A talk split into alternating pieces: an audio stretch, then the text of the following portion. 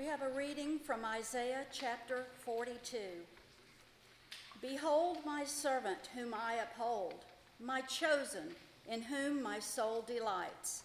I have put my spirit upon him. He will bring forth justice to the nations. He will not cry aloud or lift up his voice or make it heard in the street. A bruised reed he will not break, and a faintly burning wick he will not quench. He will faithfully bring forth justice. He will not grow faint or be discouraged till he has established justice in the earth, and the coastlands wait for his law.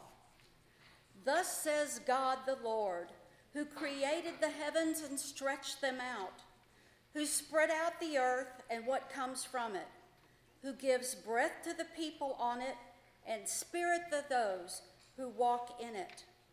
I am the Lord. I have called you in righteousness. I will take you by the hand and keep you. I will give you as a covenant for the people, a light for the nations, to open the eyes that are blind, to bring out the prisoners from the dungeon, from the prison, those who sit in darkness. I am the Lord, that is my name. My glory I give to no other, nor my praise to carved idols. Behold, the former things have come to pass, and new things I now declare. Before they spring forth, I tell you of them. O Lord, have mercy on us. And we have a reading from Romans chapter 6. What shall we say then? Are we to, to continue in sin that grace may abound? By no means. How can we who died in sin still live in it? Do you not know that all of us who have been baptized into Christ Jesus were baptized into his death? We were buried, therefore, with him by baptism into death, in order that, just as Christ was raised from the dead by the glory of the Father, we too might walk in newness of life.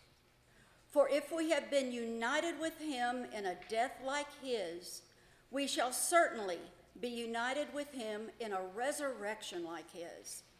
We know that our old self was crucified with him in order that the body of sin might be brought to nothing, so that we would no longer be enslaved to sin. For one who has died has been set free from sin. Now, if we have died with Christ, we believe that we will also live with him. We know that Christ, being raised from the dead, will never die again. Death no longer has dominion over him. For the death he died, he died to sin, once for all. But the life he lives, he lives to God. So you must consider yourselves dead to sin and alive to God in Christ Jesus. O Lord, have mercy on us.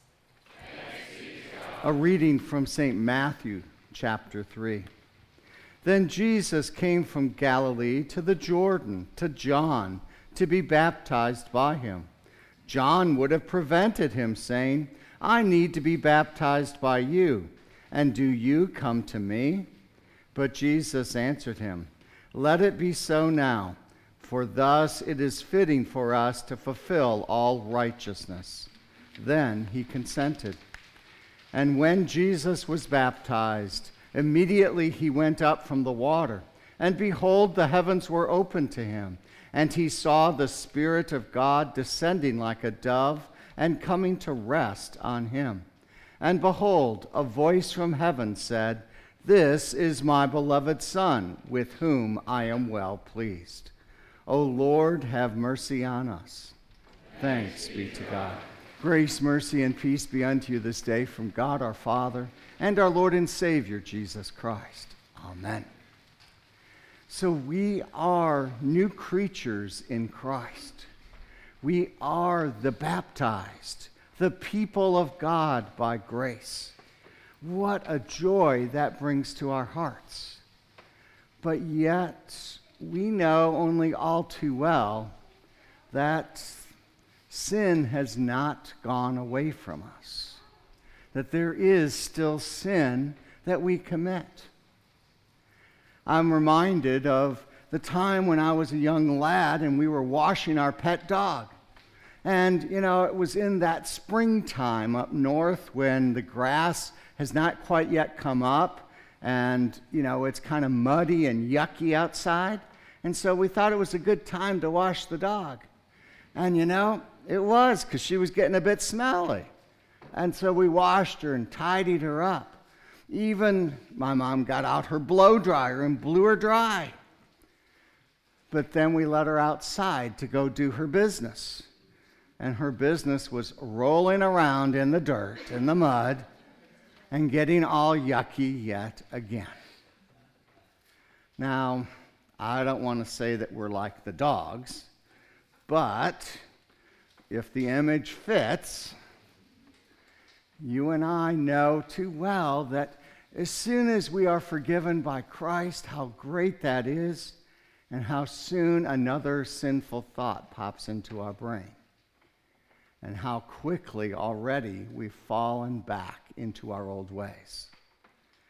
And so, what are we to do as people of God with that? Because after all, we are the chosen of God. He has placed His name upon us, His Spirit dwells within us, and His Word empowers us. And so we need that power of His Word in our lives each and every day. That's why we dig into the Scriptures. That's why we read devotionals. And that is why we commit to memory Bible verses, so that they are there taking up that space in our head, so that there's no room for those other idle things. You and I we have God's Word. And that is a great gift to us. And that gift, I think sometimes for you and I, seems daunting. After all, you have the Old Testament books, you have the New Testament books. Where do I start? What do I do? And I'd say, just open your Bible, read the words and think about what those words mean. Be in the Word so that Christ who dwells in you also will refresh you. And you know, sometimes that word actually comes up to our mind when we're about to do something we know that is not right. And that word comes up and flashes in front of us like a big stop sign. Stop. Don't go there. And that can be a great help. You and I, we are God's own people. And we know that we are connected to Christ Jesus in our baptism. That just as He was baptized and received the Holy Spirit, so we also were baptized and brought into God's family by that same Spirit. In fact, it is the Spirit of salvation that we just sung about. That Spirit with whom all our spirits dwell and live. And so you and I, we are those people. We are not, you know, the, the perfect people of God. We are people being made perfect in God. And that's an important thing for us to know. That while in Christ we are perfect, in our own flesh we are still sinful. How does that get reconciled? Through the cross of Jesus. When we are buried with him into death like his, so that we are then ra- raised up and united with him in a resurrection like this. You know, getting rid of old sin is not an easy thing. Getting rid of old sinful habits is difficult. After all, I mean, we all need a new start But so often our new start means also a new falling away. We set goals for ourselves, right? Sometimes we call that we're resolutions, right? We're resolute about keeping these things. And yet, here we are, January 8th, and how many times have we transgressed those already? See how hard it is to break a habit. But we don't fight alone. And that is the gift of this morning's gospel. We don't fight alone because the Spirit of God is in us and working in us and giving us strength in times of difficulty. So, you and I, we have help. We're not alone and lost any longer, but we are God's people who are brought together, who are challenged. We find our strength by the people around us this morning. People who, like us, call on the living God, who help hold us accountable. And you might say, Oh, I don't know if that really happens, Pastor. Oh, yeah, it does. There's a passive amount of this accountability those people that sat near you in the pew, there's a little bit of peer pressure because you don't want to be missed the next time church is open. After all, those people would miss you and know that you aren't here. And so, you and I, we are being held accountable for coming together and knowing that God is with us and will see us through. So, the last line of our epistle so you also must consider yourselves dead to sin and alive to God in Christ Jesus. You consider yourselves dead to sin. You're not going to do that anymore. You're alive to God in Christ Jesus by His work. You know, that's something we know in baptism. You know, we didn't reach to heaven and pull God down to us. No, God reached down and transformed our lives. He placed His name and Spirit in us and through us. And so, you and I today, we consider ourselves dead to sin because we're God's people. We are His followers. And you know, together as the church, we are also chosen and brought together for a purpose. You know, our church right here in Augusta, you and I, we met last year and came up with four areas that we thought were most important for us to keep in front of us. Things that were important, we know, to God as well. Certainly, outreach to our community, right? To be that light on the hill that people can see and they are drawn toward. Certainly, that is something that God would have us be. Also, for us to make disciples, as baptism certainly reminds us of, right? That we are to go and make disciples of all nations and teaching them all that I have commanded you. So, this morning, when we were thinking about baptism, making disciples can't be too far away. That's why it was great seeing all those kids around the baptismal font where God made them a disciple. And that that discipling aspect of our lives continues. That that work that God did also needs to be fed and nourished on a diet of His Word and in presence of His people. That also brings up our third area of interest fellowship. Do we really understand what that means? Fellowship does not mean just being elbow to elbow with persons. Fellowship does not mean just food. But fellowship, godly fellowship, is a sharing of burdens and joys. It's having relationships that are deep enough that we can confess to one another. Imagine us being unafraid to confess our sins to a brother or sister in Christ.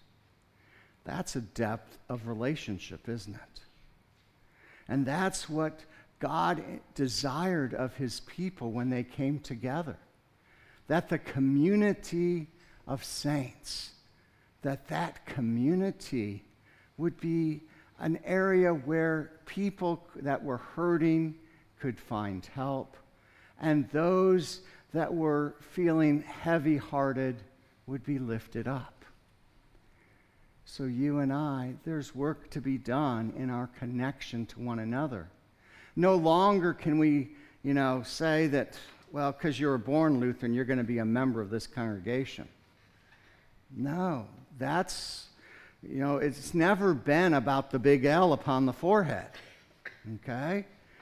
Rather, it's been always about God's grace in our lives and the focus together on these things. And last and certainly not least is the continued work with our youth and young people, that they also be taught and, and come in to find the joy of the promises of God, to be able to trust in His faithfulness. So you and I can be mentors to them. You see, four areas, not so hard for us, right? We can keep those in mind. After all, I think we had a 20 word memory verse last month. Okay?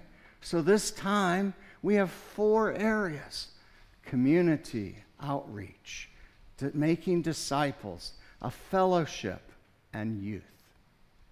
That seems not insurmountable. But as with anything, it's going to take a community at work and in love to do it. You and I, we have been bestowed God's love. Christ Himself, the beloved of God, was sent among us to save us. And then He sent His Spirit to renew us and to be a down payment, as it were, a guarantee of God's love for us. So you and I, we are the ones who have been set free. We are the ones who sing God's praises. And we are the ones who now are tasked in our everyday lives to be the bearers of that word to the world. I don't know about you, but that seems a little bit overwhelming, right? I mean, why me, God? Why me? Why send me? There's so many other people out there, right? I don't think, Lord, that I have the right gifts for that. Well, let me tell you just a little something. You know, I'm a second career pastor. I was an industrial engineer to begin with. And in my life, I was always happier talking to people from a distance about something I knew. I was always shy. I'm an introvert. I love books, but I also love people. But yet, God used all those things in my life to point me in a right direction. So now I'm an introvert in an extrovert field. I'm speaking in front of a big group of people and even to people online, and yet I'm not overly scared. My knees aren't knocking because the Lord is with us. So know that God will equip you for every good work in His name, that He will give you the strength to help, that when you are tempted, when you are just overwrought by all the harshness of this world, know that God understands and that He has the perfect answer for you. So, people, let us remember we are chosen of God in our baptism. And because of that, we are His people and may we live now as his people. Amen. Now may the peace of God, which passes all human understanding, guide our hearts and minds in Christ Jesus our Lord. Amen.